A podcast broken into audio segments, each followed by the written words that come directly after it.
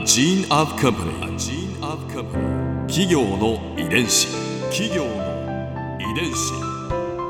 全国に546万社以上あるとされる日本の企業その企業の数だけ理念があり使命があり人間ドラマがありますこの番組ではさまざまな企業のトップや社員の方にお話を伺いながら成長する企業の DNA を解明していきます企業の遺伝子。ナビゲーターは私千葉なクララとクオン株式会社代表の武田隆さんです。武田隆です。よろしくお願いします。本日は米屋株式会社代表取締役社長諸岡義和さんをお迎えしております。よろしくお願いいたします。どうぞよろしくお願いいたします。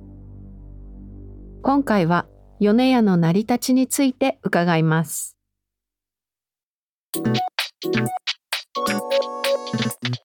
企業の遺伝子。節分のこの時期なんですが、うん。特に話題になることが多い成田山新勝寺。はい。米屋さんはその成田山新勝寺の表参道にお店を構えていらっしゃる老舗の和菓子屋さんです。うん。なんとあの栗羊羹を日本で初めて作って販売したのが米屋さんなんだそうです。また最近だとですねこちらの今私たちの手元にございますが、はいピーナッツモナカもうんすごく人気商品なんですよね。ありがとうございます。その米屋さんまずは成り立ちから教えていただけますでしょうか？はい。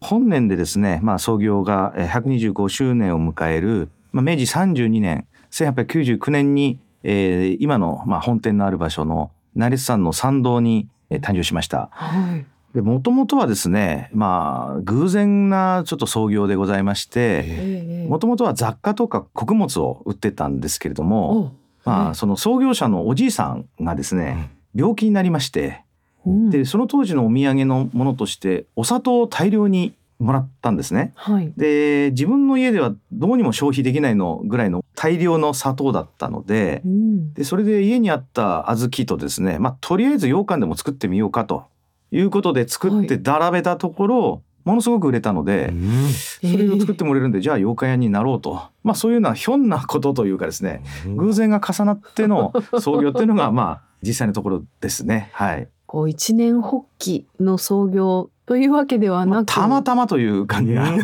大きいですね。は創業者のお名前は？あ、彫像と言います。長いに蔵と書いて、諸岡彫像と言います。諸岡義和社長からすると？えっ、と、ひいおじいさんになりますね。曽祖父になります。うんはいそれからその栗羊羹はどのように誕生したんですか？はい。あの、成田山新勝寺に、まあ、精進料理がありまして、はい。そこに栗缶という商品があったらしいんですね。で、それにヒントをもらってですね、成田の近くに芝栗という、まあ、栗の種類の栗がなんかいろいろあったそうで、はいまあ、それを入れてみようということであの栗羊羹を作ったというふうに言われてます。でまあ栗羊羹を最初に作ったのがえーうちの会社だというふうに聞いてます。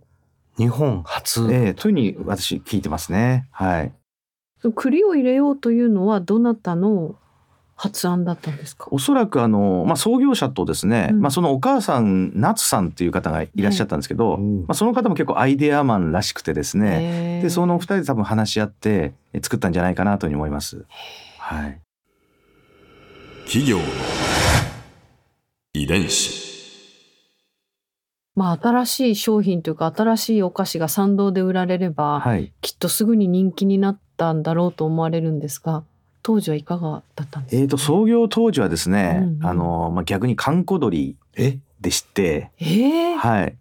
まあ、その当時の成田というのはですね、まあ、非常に産経のお客さん多かったんですけども、はい。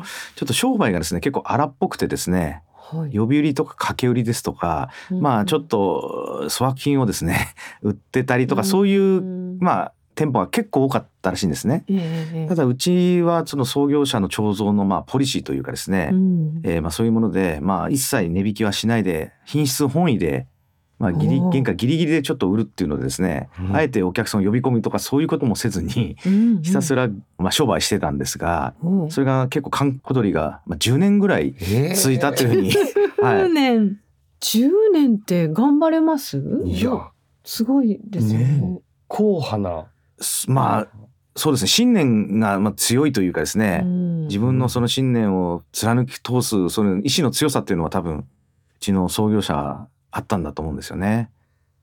まあそれがあって今がやっぱりあるということだと思います。うん。でそこでお客様のまあ信頼を勝ち得ることができてですね、えー。まあ、それがあの諸岡商法って通称我々言ってるんですけども、まあ、呼び売り掛け売りせずに品質の本意で、えー原価ギリギリの商売を正直な商売をするというのが貫かれたので今でも我々は大切にしている考え方ですね。その創業者である長蔵さんの商売繁盛の秘訣の言葉なんて残ってたりしますか？そうですね。あの創業者が言うとですね私が結構好きなのはですねはい、「己に薄く他に厚く」っていう言葉をまあ言ってまして、うんうん。まあ自分のことよりも人様に尽くしなさいとか、うん。まあ、利他の精神的なところが創業者の生き方というか、うん。うん、そういうものが一番色濃く出てるのがその考え方かなと。長蔵さんは曽祖父でいらっしゃるということなんですが、どんな方だったと伝え聞いていらっしゃいますか、まあ、考え方はそういったような、うん。まあ、人を、まあ、大切にしましょうということなんですけども非常に病弱な方でえ。小さい頃はいろいろも本当に病気にかかってですね、うん。でまあ成人するギリギリ、まあ、18とかそこら辺までもかなり寝込んでたりはしたそうです。まあ、当時はまあ医学とかあんまりまあ発達してなかったので、えーまあ神仏にすがったところ、まあ、体がだいぶ解放してきましへてー、まあ、それでということでやっぱり己に薄く他に厚くというか人様のために世のために人のためにっていうふうにそこからまた意志がどんどん強くなったと硬くなったようなことは聞いてます。うんえーとまあ、当時はあの、まあ、成田に産経にたくさんお客さんいらっしゃるんですけども、その道路事情が非常に悪くて、まあ、結構あの凸凹した道ですとなかあと雨降るとぬかるんじゃうとかあってですね、うんうんうん。参詣客だけじゃなくて、まあ、子どもたちが学校に通う道も非常に苦労してたようですので、まあ、そこ成田市のかなりの7キロぐらいをなんか舗装したとか、まあ、そこにも自費でこう 自費で、ええ。であと自分も自ら桑を持って体で奉仕したっていうのは記録で残ってます。はい。その他にも公益事業をやっていらしたんですか？はい。まあこれは結構戦前直前なんですけども公益財団そういったような福祉財団を立ち上げまして子どもたちへのまあいろいろな今で言うと学費とか、まあ、教育支援援ですとか、あとまあ体が不自由な方とか年寄りの方にいろいろなご支援をするというようなそういったようなあ法人を立てましてでそういったところにもいろいろな奉仕をしておりましたね。はい、ここで Clara's Viewpoint。今回印象に残ったのは創業者の長蔵さんってすごい方だったんだなって思いました。だって私財をなげうって道路を建設されたんですよ。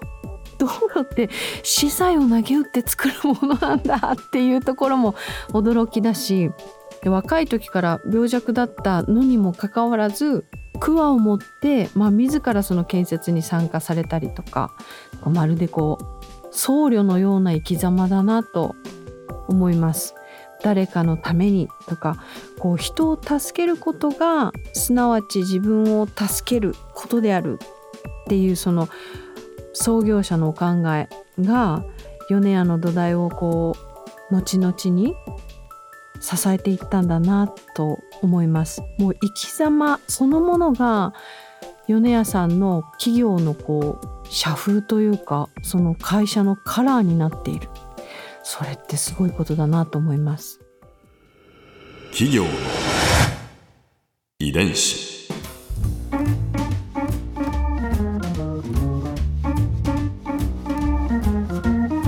この番組はポッドキャストのほかスマートフォンタブレット向けアプリオーディでも聞くことができます。お使いのアプリストアからダウンロードして企業の遺伝子のページにアクセスしてみてくださいね。それでは来週もまたお会いしましょう。企業の遺伝子ナビゲーターは私千葉なクララとクオン株式会社代表の武田隆でした。「